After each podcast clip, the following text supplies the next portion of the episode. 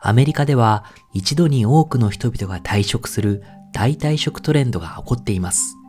2021年9月には単月で440万人以上の人々が退職したと報じられました。この大退職トレンドはアメリカ特有のものと見られているようですが、様々な分析で他の国でも同様の傾向があぶり出されています。例えば、Google が実施した分析では、How to leave your job 退職する方法というワードが世界各地で検索されていることが判明。2021年1月から2022年1月の期間、世界の How to Leave Your Job の検索ボリュームを分析すると、最も多いのはフィリピンであることが明らかになりました。そのフィリピンの指数を100ポイントとすると、オーストラリアが59ポイントで2位にランクイン。これにアメリカが58ポイント、カナダが56ポイント、イギリスが46ポイント、南アフリカが45ポイント、そしてインドが18ポイントと続きました。ちなみにフィリピンの IT 企業スプラウトソリューションズの調査によると、2020年から2021年にかけて自主退職率は平均73%増加。その自主退職率を産業別に見ると、プロフェッショナル産業で特に高く、実に274%増加したと言います。このほか、アート、エンタメ、レクリエーション産業で207%増加、上下水道廃棄産業で185%増加、建設産業で120%増加しました。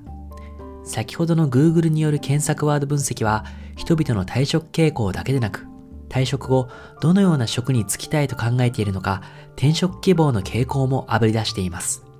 英語圏では以下のような転職希望の傾向が明らかになりました。1位、不動産エージェント。2位、キャビンアテンダント。3位、交渉人。4位、セラピスト。5位、パイロット。6位、消防士。7位、パーソナルトレーナー。8位、精神科医。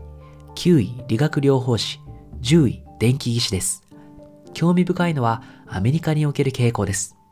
Google が転職希望の検索トレンドをアメリカの各州にまで細分化して分析したところ、ほとんどの州で交渉人が最も検索されているワードであることが判明したんです。交渉人とは日本ではあまり馴染みのない職業、どのような職業なのでしょうか印鑑ではなくサインによる書類証明を行うアメリカでは、そのサインが本人のものであるのかを認証する作業が必要となります。この認証を行うのが交渉人の仕事です。例えば、ビジネスや不動産売買などの大きな契約をする場合、様々な書類にサインをすることが求められます。この時交渉人はサインする場に立ち会い、そのサインが本人によってなされたことを確認し交渉します。パンデミック前、交渉人はサインする場に立ち会うのが通例でしたが、コロナ禍のソーシャルディスタンスの要請やデジタル化の促進によって、その様相は大きく様変わりしています。現在、交渉の多くがリモートでなされるようになっているんです。この変化を促進した要因の一つがデジタル交渉スタートアップノータライズの存在です。各州における交渉のデジタル化を後押しし、2021年には前年比売上600%増という驚異的な伸びを記録しました。同じく2021年3月にはシリーズ D ラウンドで1億3000万ドル、約149億円を調達。これにより、累計調達額は2億1300万ドル、評価額は7億6000万ドルに達しました。アメリカのメディアでは、次のビリオンダラースタートアップとして注目を集める存在となっています。ノータライズによると、交渉トランザクション数はアメリカだけで年間12億回に上り、市場規模は3200億ドルに達すると言います。さて、アメリカや他の国における代替食トレンドに関連して、この他にもどのような変化が見えてくるのか、今後の動きに注目していきたいです。